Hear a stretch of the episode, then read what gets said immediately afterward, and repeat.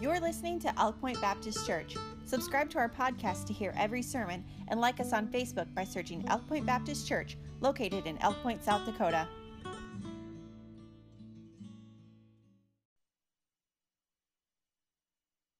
If you turn to the, to the book of Romans this morning, Romans chapter number 3.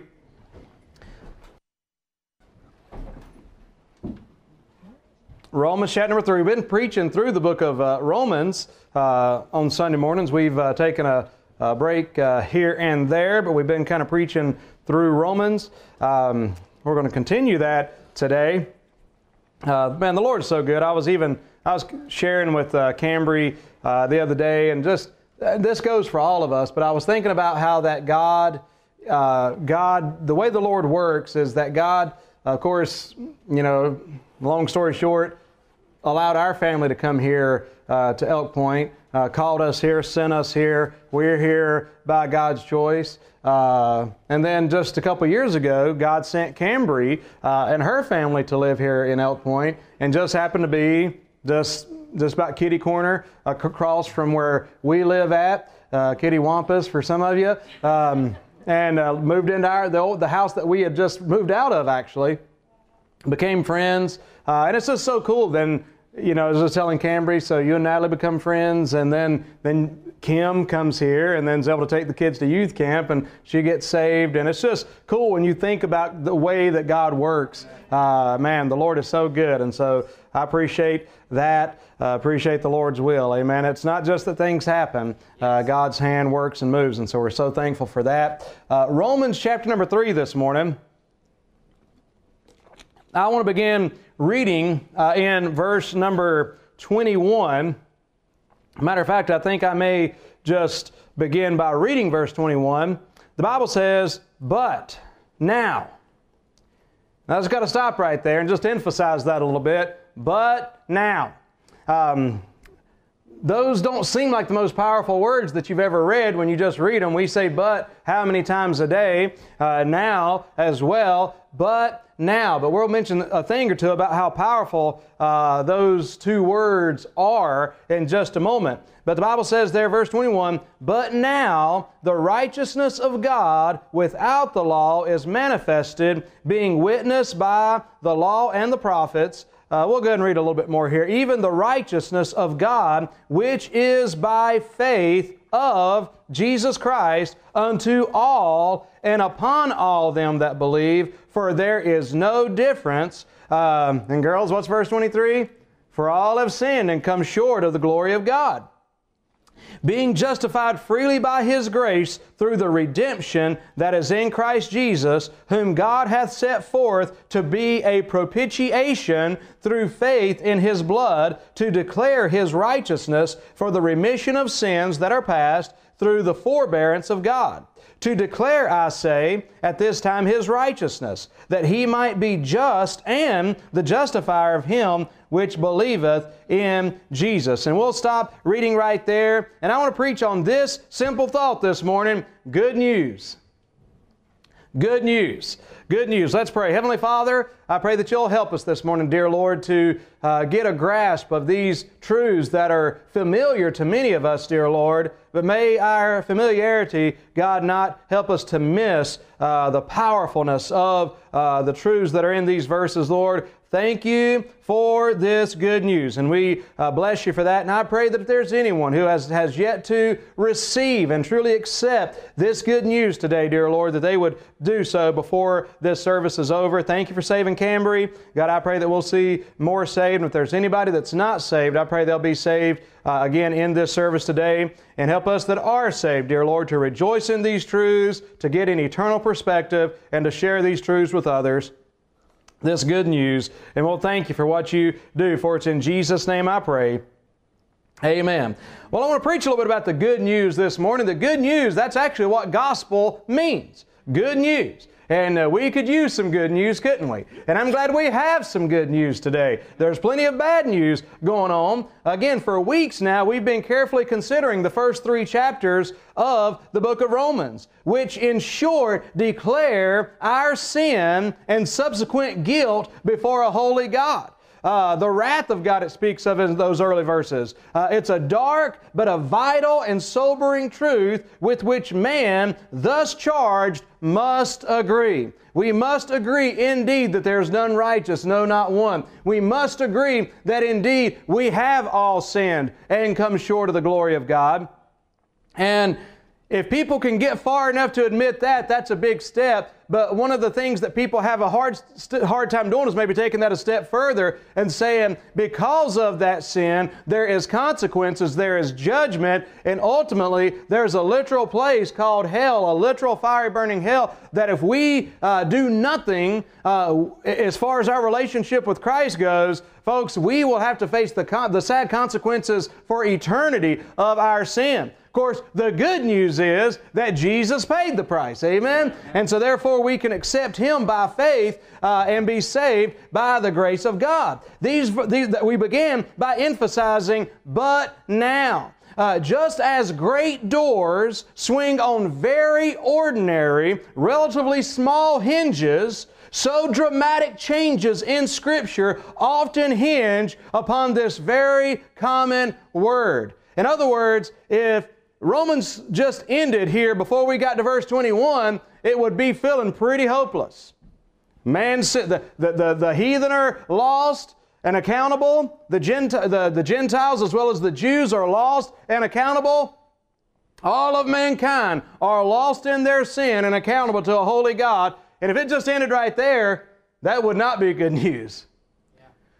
But now, that's where the hinge, that's where this great door of grace opens up before us. And that's what we're opening up to here in the book of Romans. It's a great swing. See, there's been a black picture that's been painted of human sin up to this point. How heavy are those storm clouds that are in the sky? How fearful the lightning flashes of the wrath of Almighty God.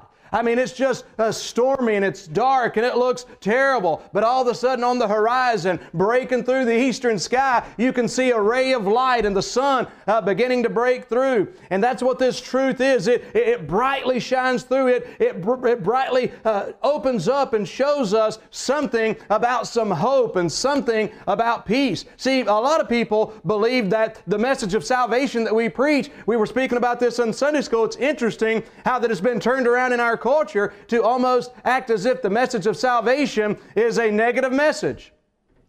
And they would look at us as hateful people for sharing this message. But the fact is, this is a glorious message. This is a needful message. And if you love someone, number one, you're willing to tell them the truth, even if that truth may hurt. The Bible says, faithful are the wounds of a friend. I mean, listen, uh, the, the truth of God's Word is that, that we are all sinners. We must admit that. We must come to terms with that. But the, also, the truth is, Jesus paid the penalty for that sin. There's a plan of salvation that God reveals. That's the bright light. That's the good news that God gives us. And so, what we see is the plan of salvation, number one, the plan of salvation revealed. The plan of salvation revealed. The Bible says that there again in verse 21 but now the righteousness of God. The righteousness of God. So He reveals something to us. And by the way, I just got to say here quickly on the very common word, uh, but now, in the very common word, but, Think about Genesis chapter 6, verse 8. The Bible talks about how all mankind had turned against God and was walking uh, in their own way. But the Bible says, but Noah found grace in the eyes of the Lord. And really, Ephesians chapter 2 is a great example uh, and of, of this but that I'm sure that many of you uh, perhaps thought of. But the Bible, the Bible talks about in Ephesians chapter 1, verses 1 through 3. It says, And you hath he quickened, who were dead in trespasses and sins, where in time past you walked according to the course of this world, according to the prince of the power of the air, the spirit that now worketh in the children of disobedience, among whom also we all had our conversation in time past in the lust of our flesh, fulfilling the desires of, of the flesh and of the mind, and were by nature the children of wrath, even as others. You know what those three verses are? You could say those three verses are a summation of the first three chapters of Romans. They're basically putting us in that same situation. But I love verse number four. But God. But God, who is rich in mercy, for his great love wherewith he loved us, even when we were dead in sins, hath quickened us together with Christ. By grace are you saved. And, and it goes on. But I'm glad that God reveals His plan of salvation. The, the, the, the theological term uh, for salvation is this justification by faith. Justification by faith. The Bible says that we have been justified. And so when we think about what justified means, it means this. It means that he declare it's the it's the act of God. This is the definition of justification. It is the act of God whereby he declares the believing sinner righteous in Christ on the basis of the finished work of Christ on the cross. I'll read that one more time. Justification. Here's what salvation is the act of God whereby He declares the believing sinner righteous in Christ on the basis of the finished work of Christ on the cross. Each part of this definition, definition is important. Number one, it says this it is the act of God, it's not a process. There are no degrees of justification. In other words, there's not degrees of salvation. Uh, one person isn't a little bit more saved than the other, and we're not in some, you know, uh, program that's leading us along these steps to where once we complete it, we'll be fully saved, but now we're, this one's a little saved, that one's a little bit more saved, that one's not so much. Listen, it is an act. Salvation, when we put our faith and trust in Christ, folks, it is at that moment that we are justified. It is an act of God. It is, salvation is not a process. Amen. That's important. But notice this it is the act, but it's also the act of God. It's something that God does and not man. Now, bear with me. I'll give you in a moment the fact that man must believe. Uh, that's our part, but God does everything in terms of salvation. We must simply accept the gift of salvation. So, when I'm saying God does it, uh, we're not preaching an, an, erroneous doctrine here that, that some would say that He just forces some to be saved and forces others uh, not to be. We're not saying that, but what we're saying is it's the act of God. No sinner can justify himself before God. And when I say sinner, I mean man, because that's what we all are. No person. Uh, but that He declares us righteous. Now, this is, this is interesting. It, it does not say that God makes us righteous. This is important. He declares us to be righteous. Now, before you want to argue with me, I got to stop and say, I know you, so don't even try it. Okay? He declares us to be righteous. Positionally, in Christ, we are righteous. Legally, eh, before God, we are righteous. Why? Because God puts the righteousness of Christ on our record. So now, the way we're saved, the way we stand before God, is not because of what we've done, it's what Christ has done. Okay? So he declares us to be righteous. So he puts Christ's record in our place. Christ goes in our place. That's really what it's talking about, by the way, later on in Romans chapter number 8, when the Bible says, If God be for us, who can be against us? It's literally saying, if God is in our stead, if He's the one, in other words, if we're standing being accused of sin, who among us can say, I'm not guilty? We must all admit our guilt. So the accuser, the Bible says, is the devil. That's actually what Satan means, the accuser. The accuser is Satan. And so he comes and accuses us. Guess what? We just got to say, you know, he's, he's, he's telling the truth. But here's what salvation does salvation takes us out from under the spotlight. Salvation takes us out of the witness box, as it were, and Christ comes and sits in our place. And so now, where we once sat, Christ sits, and Satan tries to accuse us, but Christ is in our stead. So obviously, the accusations aren't going to hold up. See, turning over a new leaf does not bring about salvation because turning over a new leaf does nothing about your past sins. I used this illustration a couple of weeks ago, but if I owed you a sum of money and came to you and said, uh, Hey, I, I, know that I owe you all this money, uh, I'm not going to pay you, but don't worry, I don't plan to borrow anymore. Matter of fact, I may just call the bank Monday and tell them that. Listen, I owe you this amount of money for the mortgage. Um, I, want, I want you to know uh, I, I'm, I'm not going to pay that, but don't worry, I'm not going to borrow anymore either. In other words, I'm not going to sin anymore, which of course is, is, is an impossibility in of itself. That's what people are saying when they turn over a new leaf. But Wells Fargo would look at me and say, uh, wait a second. There's this issue of the money you've already, that you already owe. That's got to be paid. Every sin you've ever committed has got to be accounted for. Turning over a new leaf does not make those old sins go away. Uh, it does not at all. And so a person cannot justify themselves in the eyes of God is the point that I'm trying to make. Now, don't confuse this. There's, there's justification, then there's sanctification. All right? You may don't get the two mixed up. Sanctification is a process. Justification is an act. The moment I trusted Christ, I became a saint. My sins were forgiven. I was righteous in Christ. The Bible says that He took my sins, He gave me His righteousness. But sanctification changes from day to day.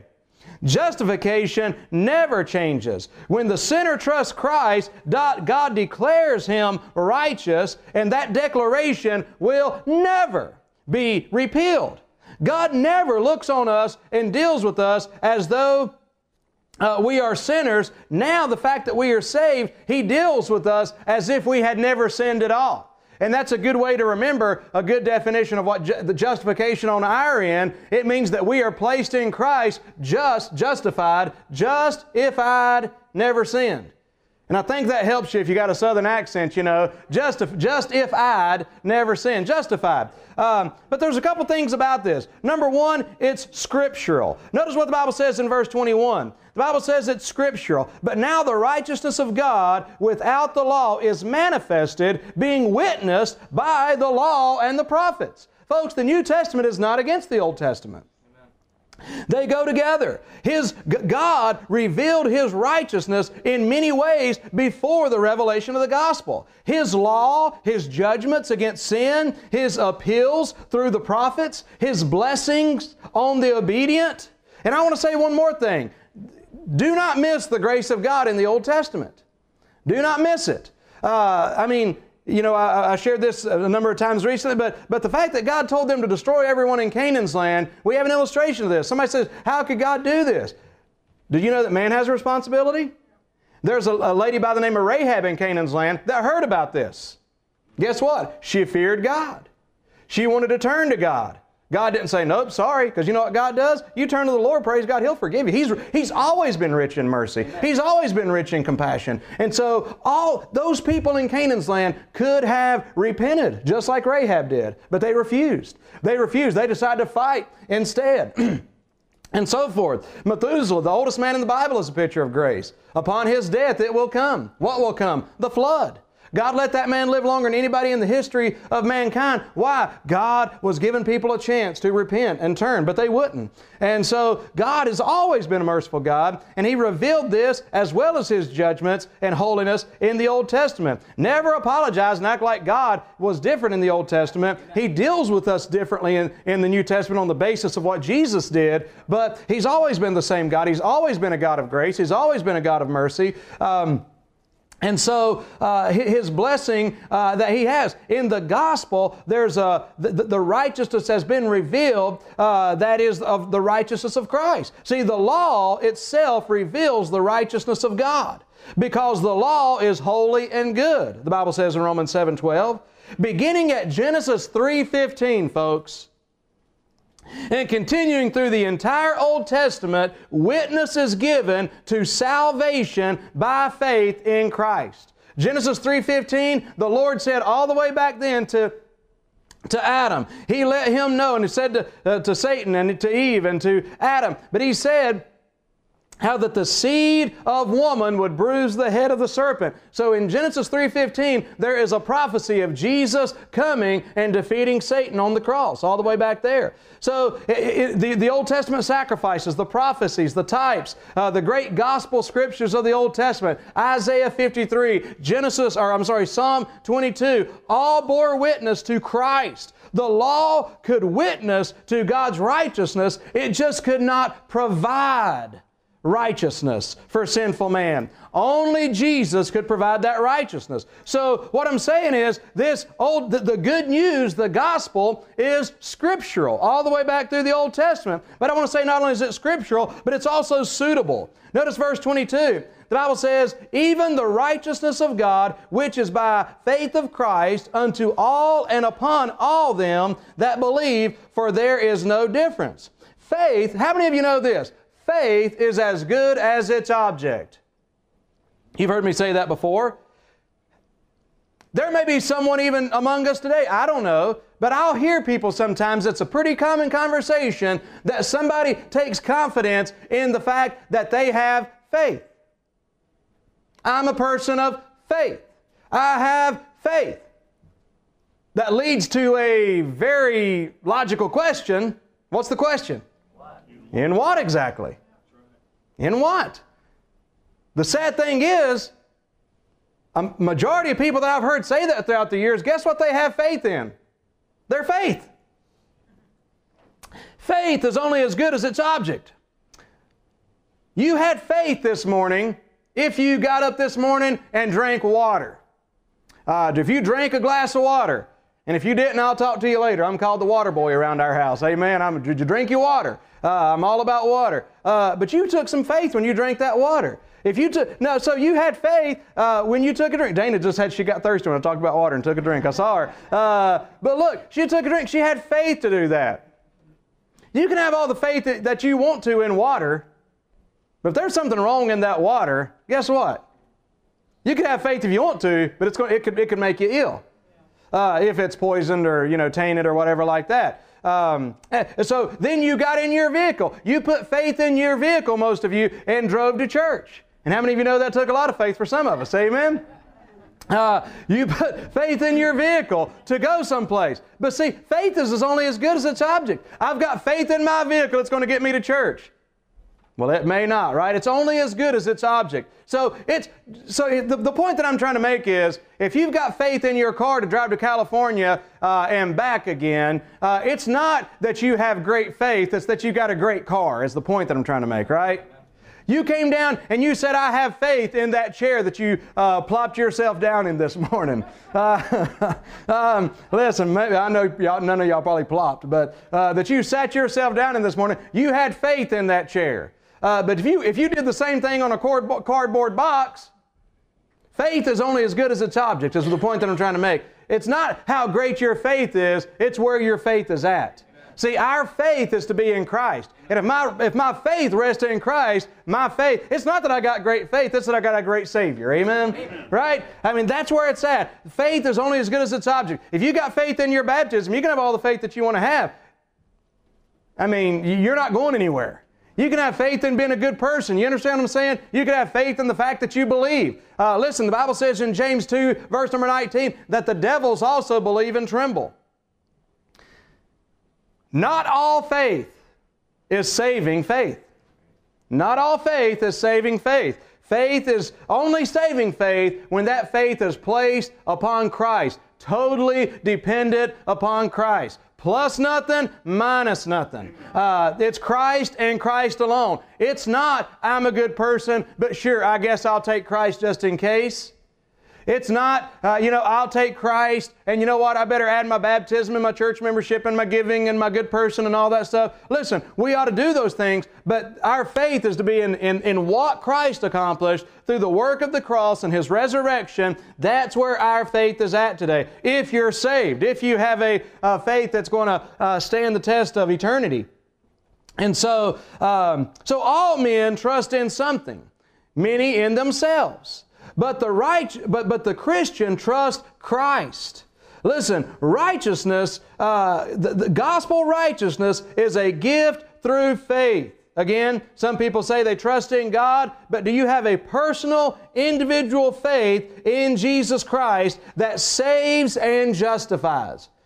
And that's why a lot of times we'll use the terminology, your personal Savior. Have you accepted Christ as your personal Savior? Because what we're trying to get at is this. Uh, yes, he, uh, the Bible says He's the Savior of the world, but He's the Savior of the world, but He's, he's the Savior of the individual. People must come to Him individually. You are not saved because your mama was saved or your grandma was saved. You are not saved because uh, your, your husband or your wife is saved. You are not a Christian for those reasons. Uh, you may have the opportunity to be saved because of their witness, but it's not faith in that. It's faith in Christ, faith in Christ alone. And, um, And so, uh, another great truth, it's suitable. It's suitable because it's by faith, but also it's for all men. I love that, don't you? It's for all men. Uh, the Bible says in verse 22 again, it says, uh, uh, even the righteousness of God, which is by faith of Christ, unto all and upon all that believe. For there's no difference. For all have sinned and come short of the glory of God. See, God gave His law to the Jews, but the good news of salvation through Christ is offered to all men. He gave His gospel through the Jews, but it's not exclusive to the Jews. All men need to be saved. All we like sheep have gone astray, and the Bible says, The Lord hath laid on him the iniquity of us all. Uh, Romans uh, version of that is, All have sinned and come short of the glory of God. How many people have sinned? Well, all those people, whoever it is that sin, their sins has been provided, uh, redemption has been provided, grace is provided, salvation is offered to all who have sinned. God declared all men guilty so that He might offer to all men His free gift of salvation. So we see, uh, we, we see number one, the plan of salvation revealed. Uh, we see number two, that God's plan of salvation is righteousness. By the way, I know that feeling that some of you just got. Because I sit there where you sit and you're just like, wait, did he just say point one? Does that mean he's got another one and one after that? Uh, but believe me, you know how I do. If I, if, if, if, I need to, I can just stop. Amen. But, but God's plan of salvation is righteousness. Notice verse 24. Uh, the Bible says in verse 24, being justified freely by His grace through the redemption that is in Christ Jesus. So by grace, God in His mercy does not give us what we deserve. And God's and God in grace gives us what we do not deserve. Uh, it's cool. The Greek word translated freely in verse 24 is translated in John 15 25 as without a cause. Without a cause. I think that's pretty cool. Just justified without a cause. It wasn't something that I did. It was simply the love and the grace of God He initiated. He moved toward mankind because mankind could not, in their blindness and depravity, move toward God. So there's no cause in us that would merit salvation. God simply looks at us and He loves us. He, I mean, it's inexplicable, but He loves us. Amen. No matter what mankind has said, no matter what He's done, and again, it's upon all and unto all that believe. And that's why I say it doesn't matter. Amen. It doesn't matter what somebody has done. It doesn't matter what somebody has said. I'm glad that God can save anybody, aren't you? And I'm glad that's why, I mean, listen, that's why it's such a blessing that we can proclaim this to the world. Jesus said, Go and tell every creature. Uh, somebody said it this way every creature needs a preacher. Amen. Every person needs to hear the gospel. Everyone needs to have an opportunity. Why? Because God can save all. I am so glad that there is not an ethnic group that you go to share the gospel with and they say, Oh, I'm from this background. And then you have to stop and say, Oh, I'm sorry, I didn't realize that. I apologize. This is not for you. I'm glad that there. I'm, listen, I'm glad. I'm glad that when it comes, uh, I mean, man, there the the uh, the, the homosexuality and, and, and, the, and, the, sodomy that uh, you know it's. I'd say that it's permeating our land, but I just say the acceptance of it is permeating our land. Uh, the uh, the glorification of it is, uh, is, is, is in our country in a big way. but the fact of the matter is, we, we know that we do not accept that lifestyle at all. Why? Because God doesn't. But we know something else. Uh, God does love that individual. Therefore, guess what? We love that individual. We want to reach that individual. And we don't look at somebody and they say, oh, I'm sorry, I'm this way or that way. And we say, oh, I'm sorry. Never, never forget what I told you then. Give me that gospel track back. No, I'm glad that there's not a person. And have you ever done that? If you witness to people, you, you will get this. And by the way, if you're witness to people, amen, amen. talk to people about the Lord. But if you do that, you're going to have somebody say to you, yeah, but you don't know what I've done, or, or I'm this, or I believe that, or whatever else it might be. I'm glad that you can look, you don't even have to flinch. You can look at them de- you can look at them dead in their God-given eyeballs and say, I don't know and I don't care what you've done, but God does and He loves you and He can forgive you. Amen. I don't care who you are, what you've done, what you've said, and I'm glad that God's grace is just that way. A story is told of a widow many years ago who was desperately searching for food for her sick child in the dead of winter. As she walked uh, through the city, she came by the palace and she saw the royal greenhouse that was full of fresh fruit and, and vegetables. And, and the princes, uh, the benevolent princes, noticed her. And she cut, a ba- she cut a bunch of fruit and food and she filled a basket and she brought it out to the widow. And the widow offered to pay with just the little bit of change that she had in her purse. But the princess replied and said this My father's a king. He's too rich to sell. He's too rich to sell. And she said this, and you're too poor to buy. And is that not how it stands with us before God? God's too rich to sell it, and we're too poor to buy it. Amen? But God gives it to us freely. He gives to all freely. And that's what the Bible says here. That's the great, great message of salvation. Look at there again in verse 24 being justified freely freely by His grace through the redemption that is in Christ Jesus. What a wonderful blessing! Salvation is given freely, no charge, at a great cost, but freely. It's not cheap. See, three words express the price that God paid for our salvation, and they're all found right here in uh, verses 24 through 25. One is propitiation. The other is redemption, and the last one is, uh, is blood. That's perhaps not mentioned specifically, but it is uh, alluded to here. Uh, in human terms, propitiation means appeasing someone who is angry.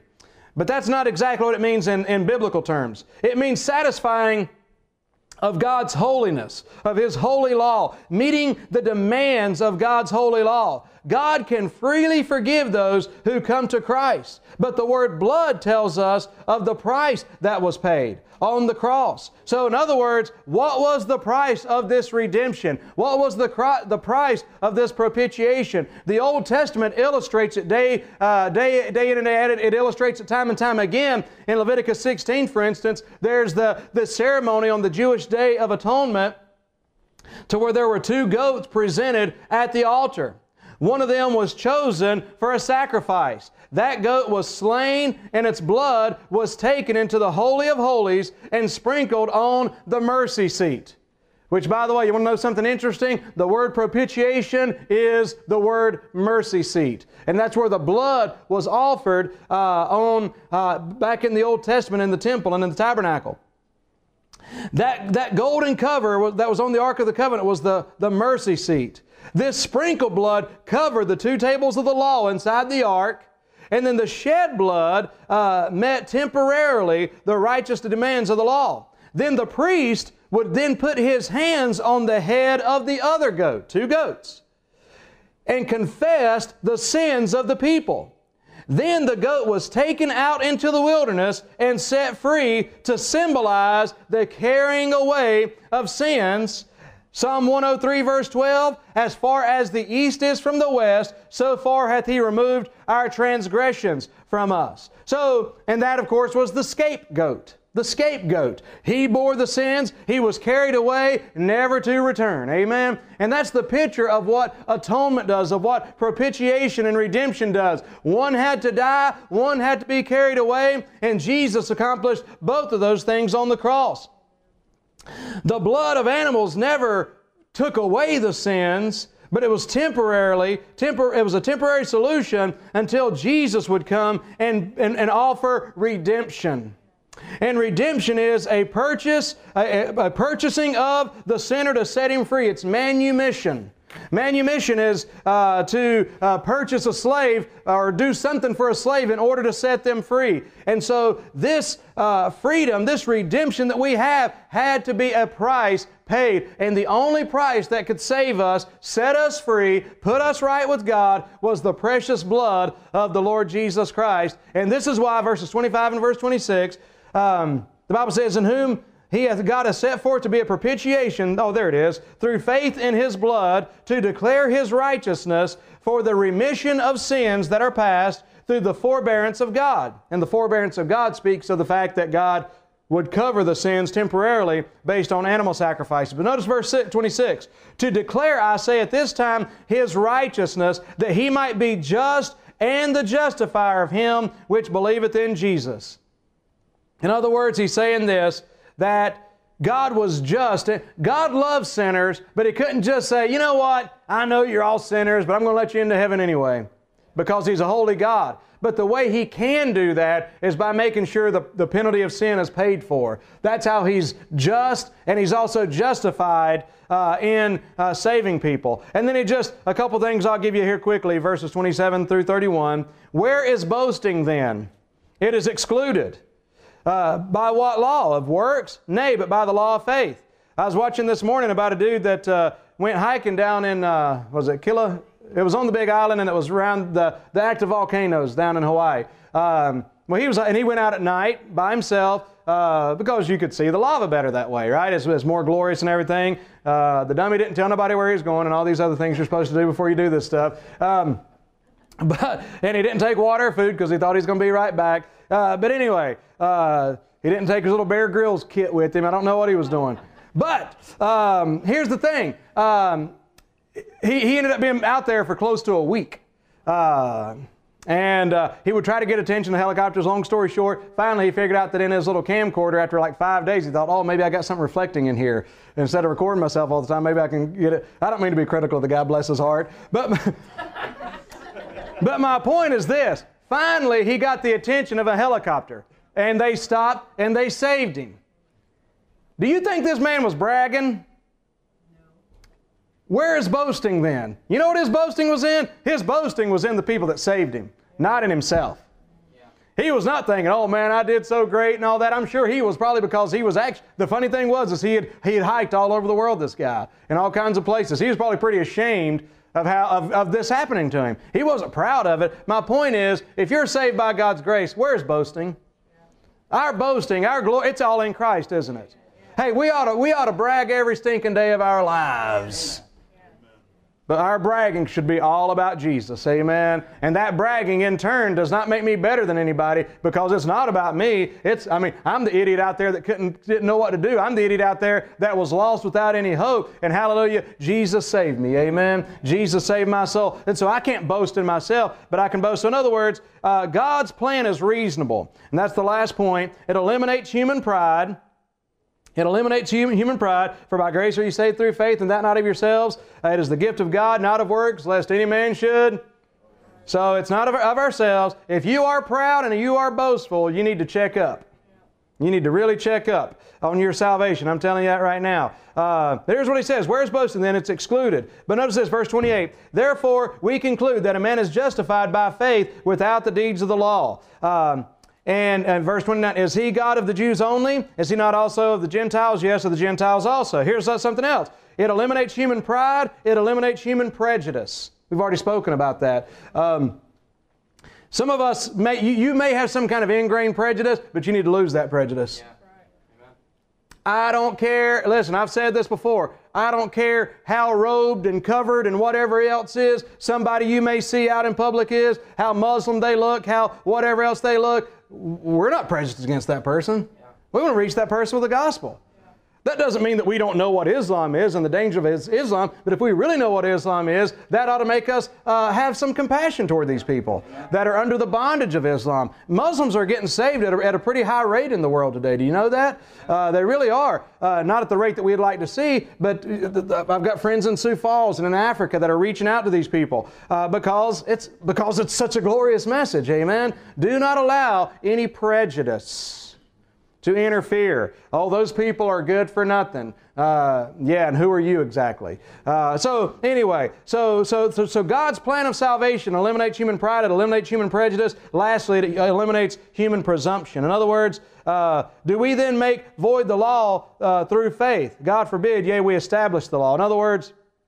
Uh, presumption is, uh, oh, so that means that uh, that since it's by grace, the law the law no longer matters, or the truth or principles no longer matter. No, it eliminates all those things. God's plan of salvation. Let's all stand. Good news, Amen. Good, good news. What's the good news? The Lord loved us enough to redeem us, to save us, to forgive us of our sins. And I want to say to you today that if you're here and you are not saved by God's grace, I'm not asking you today if you have faith. The Bible literally says that the demons of hell have faith in Christ.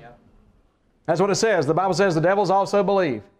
The devil himself believes that Jesus Christ died on the cross was buried for three days, and rose again on the third day. Satan himself believes that. Does him no good whatsoever. Because it's not an intellectual assent, and Sonia, if you wouldn't mind coming, it's not an intellectual acknowledgement. Folks, it, it, it, it's, it's putting your heart, your faith, your trust, it is putting your entire soul in the hands of Jesus and your trust in what He did. It's not about you. It's not about your religion. It's not about your belief. It's about who are you trusting in. So if you don't know the Lord today, if you're not sure, isn't salvation wonderful? I tried to preach, you know, Romans 3, and you can go really in depth with a lot of these words and meanings and everything, but I'm so glad at the same time it can be preached to the, to the extent that Cambry can understand it simply and be saved. Amen?